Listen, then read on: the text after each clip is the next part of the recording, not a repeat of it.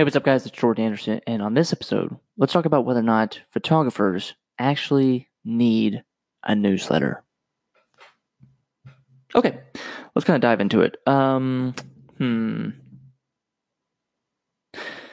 So there's really this kind of need every now and then is, you know, we kind of, when we're thinking of marketing tactics, when we're kind of thinking of what exactly to do with our business or, you know, the current things that we're doing don't seem to be working. Uh, the tendency is to kind of look around and look at someone else's success and try to copy those tactics and think, oh, if I just did exactly what they did, then I'll see the same exact success. Um, and this is this might this applies to kind of a broader marketing tactics issue, but let's kind of focus here on newsletters. Uh, right now, I'm doing a daily newsletter, do a daily email. Uh, it makes sense for my strategy, the marketing strategy that I've developed for my business. Sending out a daily email makes sense. And I think newsletters are great. And, but I do seem to have a problem with them uh, when they're kind of applied in the incorrect way, especially um, in the photography space.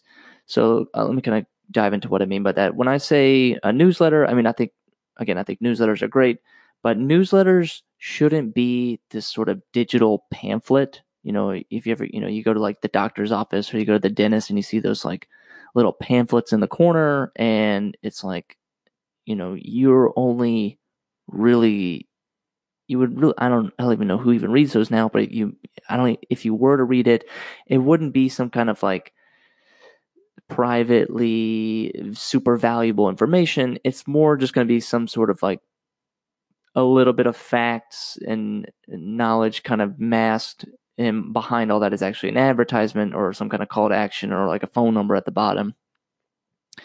And that's i, I and i'm going to take a stand here and say i don't think newsletters should be that. I mean if there's a lot i mean of course there's like um, maybe this doesn't apply if say if you're an e-commerce site or if you are you know some sort of retailer but if you're a professional service if you're especially if you're a photographer, I don't think using a this sort of pamphlet style newsletter is the best way to really sell your services or kind of demonstrate value or even show off your work in the best way. Um, here's what I kind of think a newsletter should be. Uh, or maybe one little thing to watch out with a newsletter is that you should avoid overlapping information when it comes to your newsletter. And what I mean by this is if I can find this information on your website, if I can find these pictures or whatever you're sharing, uh, say on Instagram, then I don't think you need to kind of have the newsletter be this sort of collection of everything. And you know, let's co- let's collect all the assets and all the cool posts that we did this week, and let's kind of put them in this newsletter. And, and because because if you think about it, you know, and we're gonna you know let's take all this and put it in a newsletter and send it out to our followers because you have to remember that if your followers are following you on Instagram, then they most likely have signed up for the newsletter or kind of vice versa. If they've signed up for their newsletter, for your newsletter, then they are especially uh, following you on Instagram or following you on YouTube or, uh, or even listening to your podcast. So they, I follow a couple newsletters and oftentimes it's just a kind of every week it's just sort of a summary of all the videos and pictures I've already seen throughout the week and they just send it out on Friday or send it out on Monday like here's what you missed last week. And it's like no I didn't miss that last week. I follow you guys on Instagram. I watch everything you put out.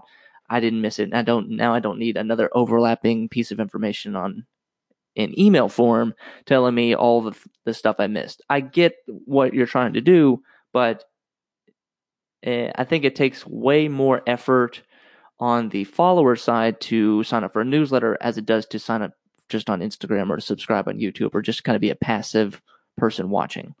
Um, with the newsletter, you need to provide something deeper and more valuable, something that you're not typically sharing on Instagram or typically sharing even in a blog post on your website. Um, because you kind you kind of have to think about the context of a newsletter, the context of your email inbox. It's not social media. It's not publicly facing. It's not even your website is, is publicly facing. You know, and and e- when you send an email, it privately goes to someone's personal inbox and only they can see it. Nobody else can see that they saw it, or there's no data tracking to say, like, uh, oh, your friend opened this email, so you should open this email. It's a very one to one kind of uh, com- private conversation that you may have with thousands of email subscribers, but you're having it on a one to one basis because you're sending this to their personal inbox and they can reply back to you, and it's not shared uh, throughout the world. It's not publicly posted.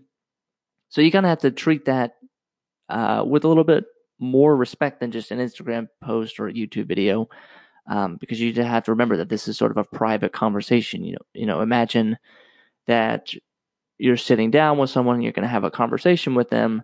You wouldn't just hand them, you know, maybe it's one of your followers. You wouldn't just hand them a pamphlet and then start loudly talking to them about your achievements that you did last week. That would be very strange and very uh, uncomfortable for the audience member.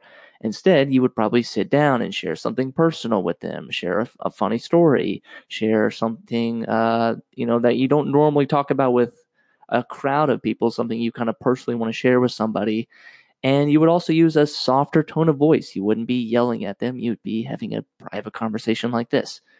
Um, so when you're thinking about crafting a newsletter, or maybe you're setting out on the journey to start a newsletter or to start to build an audience around a newsletter, uh, I want you guys to keep that in mind that an email is very private. It's it's a private conversation between you and the subscriber. And I would avoid using overlapping information if they can find it on Instagram, if they can find it on YouTube or your blog or your website. It they've probably already seen it, and you so you need to create some new value, create something that uh, create some sort of extra value proposition with the newsletter. You know, why do I need a yeah, I'll kind of go back to that point. Like, why do I need, why should I follow this email newsletter when you're just going to share the same exact information a couple days earlier somewhere else? Um, like, what's the point? It's just kind of, it, it's just kind of too much overlap. Um, so think about all those when you're crafting a newsletter. Um, I think it's, I think a newsletter makes sense uh, especially for photographers who want to kind of build that one-on-one uh, personal relationship. And this is a great way to kind of scale that one-on-one personal relationship without having to just, um, you know, it's a little bit more, uh, it's a little bit more scalable than say like leaving a comment on everyone's page or liking everyone's photo that you see that you're that you're friends with or that you want to be friends with. Um, this is a great way to kind of uh, scale that personal relationship um, so yeah. So thanks for listening, guys. My name is Jordan Anderson. Hope you enjoyed this episode, and I'll see you in the next one.